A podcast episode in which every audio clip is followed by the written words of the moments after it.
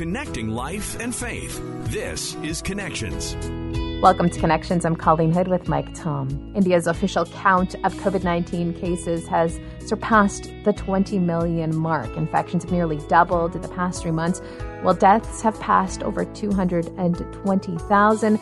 The true figures are believed to be far higher. Today, we're joined by Vijayesh Lal. He is the General Secretary of the Evangelical Fellowship of India. Despite all of this, he says there is still hope. He himself managed to contract COVID 19. He's going to share that story and what that was like for him. He's also going to share how we, as Christians across the globe, can help those who are suffering in India. We'll hear that and so much more today on Connections. The case counts and the death toll continue to rise in India as a second wave of COVID 19 ravages that country. Today we're joined by Vijay Lal. He's the General Secretary of the Evangelical Fellowship of India. You are in the heart of India where things are not looking so great when it comes to the pandemic. Tell us a little bit about what's going on there right now. Well, we are struggling with a massive and a severe second wave of COVID 19. The situation is quite grim, and the loss of lives is mounting up. Till date, according to official figures, we have lost over just over 225,000 people to this virus. And our daily cases, you know, you know, confirmed number of infections per day have uh, crossed 400,000 cases a day. On an average, we report 300,000 cases plus per day. Like yesterday, we reported, uh, if I'm not wrong, Yesterday, we reported about three, 390,000 cases or 383,000 uh, cases a day uh, yesterday. So the situation is quite grim. Um, experts are saying that these numbers are underreported and that the death tally and the daily cases actually are much higher. Uh, television, visuals, social media, Twitter particularly, you know, we see crematoriums being packed as people have to line up the dead bodies of their loved ones, take tokens for them, for them to be cremated. New crematoriums facilities have to be created because uh, we've, uh, you know, it is just so many bodies. Uh, you know, it's uh, New York Times, I believe, uh, he was writing. Uh, there was an article. It says it's as if a war just happened and uh, mm. the atmosphere is quite gloomy. People are dying not just because of the disease itself, but they are dying because they are not getting oxygen, they are not getting admissions in hospitals, they are not getting beds. Uh, I have friends who have lost their loved ones. One of them lost his wife because the oxygen got over. So, uh, and these are this is the situation in the cities but now, in the first wave, the, the rural areas were not so infected. But now it has gone to the rural areas. And news media reports are telling us that people are just dropping like flies. People are dying of uh, fever, they are dying of breathlessness, even before they can be tested for the disease. So, Twitter has become our uh, COVID helpline, Twitter and WhatsApp and uh, people are basically stepping up for each other because the infrastructure is just not there.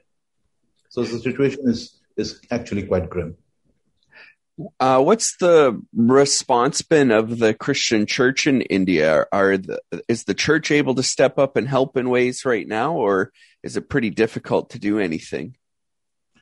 The church has stepped up. The church stepped up during the first wave, the church has stepped up in during the second wave also.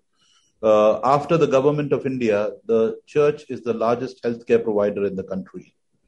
And we have opened up all our hospitals. Uh, and, and, and doctors are doing 27 hours shifts. You know, some doctors are doing 27 hour shifts. So the hospitals are open. I do not know of any church that has not engaged in some sort of relief for their community where they are found in. Uh, apart from that, Christian doctors have come together. We have opened up a, a, a helpline where people can call in uh, so that they don't have to go to the hospital where there are no beds, anyways. So they can be at home and these doctors will tell them how to be treated at home if the case is not too serious. Uh, a couple of us have got together in Delhi. I'm talk- talking about Delhi now. A couple of us got together in Delhi, and we are uh, having, uh, uh you know, we are placing two extensions. Uh, facilities where COVID patients can be taken care of, isolation facilities. One of them is going to be an extension of a Christian hospital. The other is going to be in a Christian school, um, uh, equipped with oxygen con- concentrators, equipped with volunteers. In fact, we, we, we start volunteer training tomorrow onwards. So the church has stepped up in a major way. Information networks have come up overnight. Uh, young people are, are, have started making use of tools like WhatsApp, Google Sheets, uh, Twitter, uh, you know, directing people to wherever oxygens can be found, COVID beds can be found. Uh, so the church is doing a lot, much more, uh, you know, than its capacity uh, to take care of things. But but the church has lost people as well. You know, it is our estimation that anywhere between you know 350 to 400 pastors have died already. We have lost bishops, and uh, so things things are bad to tell you honestly. But the church is doing its best uh, to come up because we believe you know we have something to offer at this point of time. This is our country. Jesus Christ has called us to serve the people, irrespective of whatever they confess to be. So what? the church has stepped up its its uh, its relief uh, uh, activity. The church has also installed helplines, emotional helplines, wherein people can just call and just talk. You know, because uh, uh, another silent pandemic, along with the COVID pandemic, is the pandemic of mental health. People need somebody to talk to. People want to cry. You know, mm. when you see your loved one passing away just in front of you, and you are helpless. You can't do anything. You know the death was entirely preventable but you not you were not able to save your save your loved one. You want to do something. You know you have you have to let your heart out. And so helplines are there. People can call and counselors are on are on standby. Uh, so that's uh, that's on the relief front. On the prayer front um, prayers are being organized. In fact, on the 7th of May, uh, there is a day, it is proclaimed as a, as a day of prayer and fasting for the healing of our nation and the world from COVID 19. And uh, uh, it is a, a common call, a joint call by the Catholic Bishops' Conference of India, the National Council of Churches in India, and the Evangelical Fellowship of India. So, all three major bodies of the church in India have jointly issued that call. Uh, what what's going on in the country right now for like worship gatherings for churches? Have you have most churches just stopped gathering in person then right now? Oh yes, oh yes. We are, people we have, we are advising people not even to step out of their homes. So worship gatherings are are completely stopped. Uh, how's that adjustment been for for people? See, when the first wave came, we coped up with that. So I, I am the General Secretary of the Evangelical Fellowship of India. We actually ran workshops, webinars, wherein we trained people how to take their church online using simple tools like a mobile phone, a 2G, a 2G network. How do, how do you do that in a village? So people are now quite adept. They know how to use Facebook. They know how to use Zoom. They know how to use Skype in order to take their churches online. And so that's what people are doing. We adapted in the first wave itself. So you're still, do, or some some churches are still doing some online things if people are healthy enough. Most of the churches are doing things online. In fact, uh, one of my one of my friends he passed away. He was a pastor in central India. He passed away from COVID, and the very next Sunday, you know, a few days later, very next Sunday, it was his daughters that stepped up and took the service. So the services continue. Um, yeah, it breaks our heart, but that's how it is. In your position, how are you feeling when you look around and you see what's going on around you? It's very distressing, to tell you honestly. Um, first wave was, uh, you know, it's out there. Although I got it on uh, me and my wife and our son, we we got it in the first wave itself, and I almost died, and God gave us a new lease of life. Uh, but it was still out there, you know. But now friends, uh, that we've grown up with are going. Uh, in the past week, I've lost five members of my my extended family. One of them, a 30 year old cousin of mine, uh, who has a baby who's barely two months old. So it's it's wow. striking very close, very very close. But even in the midst of that, you know, we recognize, you know, EFI, Evangelical Fellowship of India, we use this tag. Jesus has called us to be super spreaders of hope, especially in an environment of fear and uncertainty. So we are stepping up our relief activities. We are stepping up, uh, uh, you know, our, our, our, rehabilitation work, taking care of families where they have lost their main breadwinners. And we are working on getting more oxygen concentrators in the country so that churches can run isolation centers even in their empty buildings right now so that the community will be benefited. So a lot of my time goes just in coordinating all of that. How can we across the globe pray and help the people of India? It is the time to pray. You know, uh, only God can save us from this because things are going to get bad. Uh, according to the experts, we are probably going to hit the peak in June and July beginning and uh, vaccines are in short supply. Um, so we have to pray. Number one, pray that lives would be saved, the pandemic would be contained, uh, you know, te- uh, testing would be scaled up, and, and vaccination drive would increase. Uh, but most of all, pray that the Lord would rid us of this dreadful virus. But also, if if the Lord moves your heart, it's time to give. Uh, the infrastructure is not there in the country, unfortunately. And uh, civil society, the government has called the civil society, that includes Christian organizations, churches, to step up and help the government in tackling uh, this pandemic. And the and the churches are are already doing that, and we are willing to step up our efforts. But we would need all the reinforcement that we can get. So it's time to give as well. So if the Lord moves your heart, pray and give, but pray really hard you mentioned, uh, I believe it's Friday, you said is going to be a day of prayer and fasting for uh, COVID 19 in India? Yes, the 7th of May, Friday, yes. How can we find out more information on that and join in with you here in Canada? I'll be happy to send you a flyer. You can find more information on our Facebook page. Uh, we have not uh, made it an event centric thing, you know, so we are not organizing one online prayer. We're not doing that in fact, we have issued call to all churches, all Christians across India. Observe that day in your homes, in your small fellowships, in your online gatherings, the best way that you can. We did not want that day to be uh, centered on an event, but rather that the whole day be soaked in prayer. So you can find out more information on, on our website as well, efionline.org. Um, and on our Twitter handles and on our Facebook. You you you find it there. Have you seen God moving so far? It sounds like such a hopeless and desperate situation, but what are some ways you've seen God moving already, or what's something that new that you've learned about God in the midst of all of this? Oh, there's plenty of evidence of God moving. You know, we more people are recovering than dying. Thank God for that.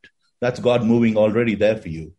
You know, I see God moving in every teenager that steps up to help, not caring about themselves. You know, I've I have a colleague of mine, her son just volunteered. He said, "I'll." He, he's barely finished his twelfth grade, teenager guy. He he steps up and he says, "I'm willing to uh, serve people."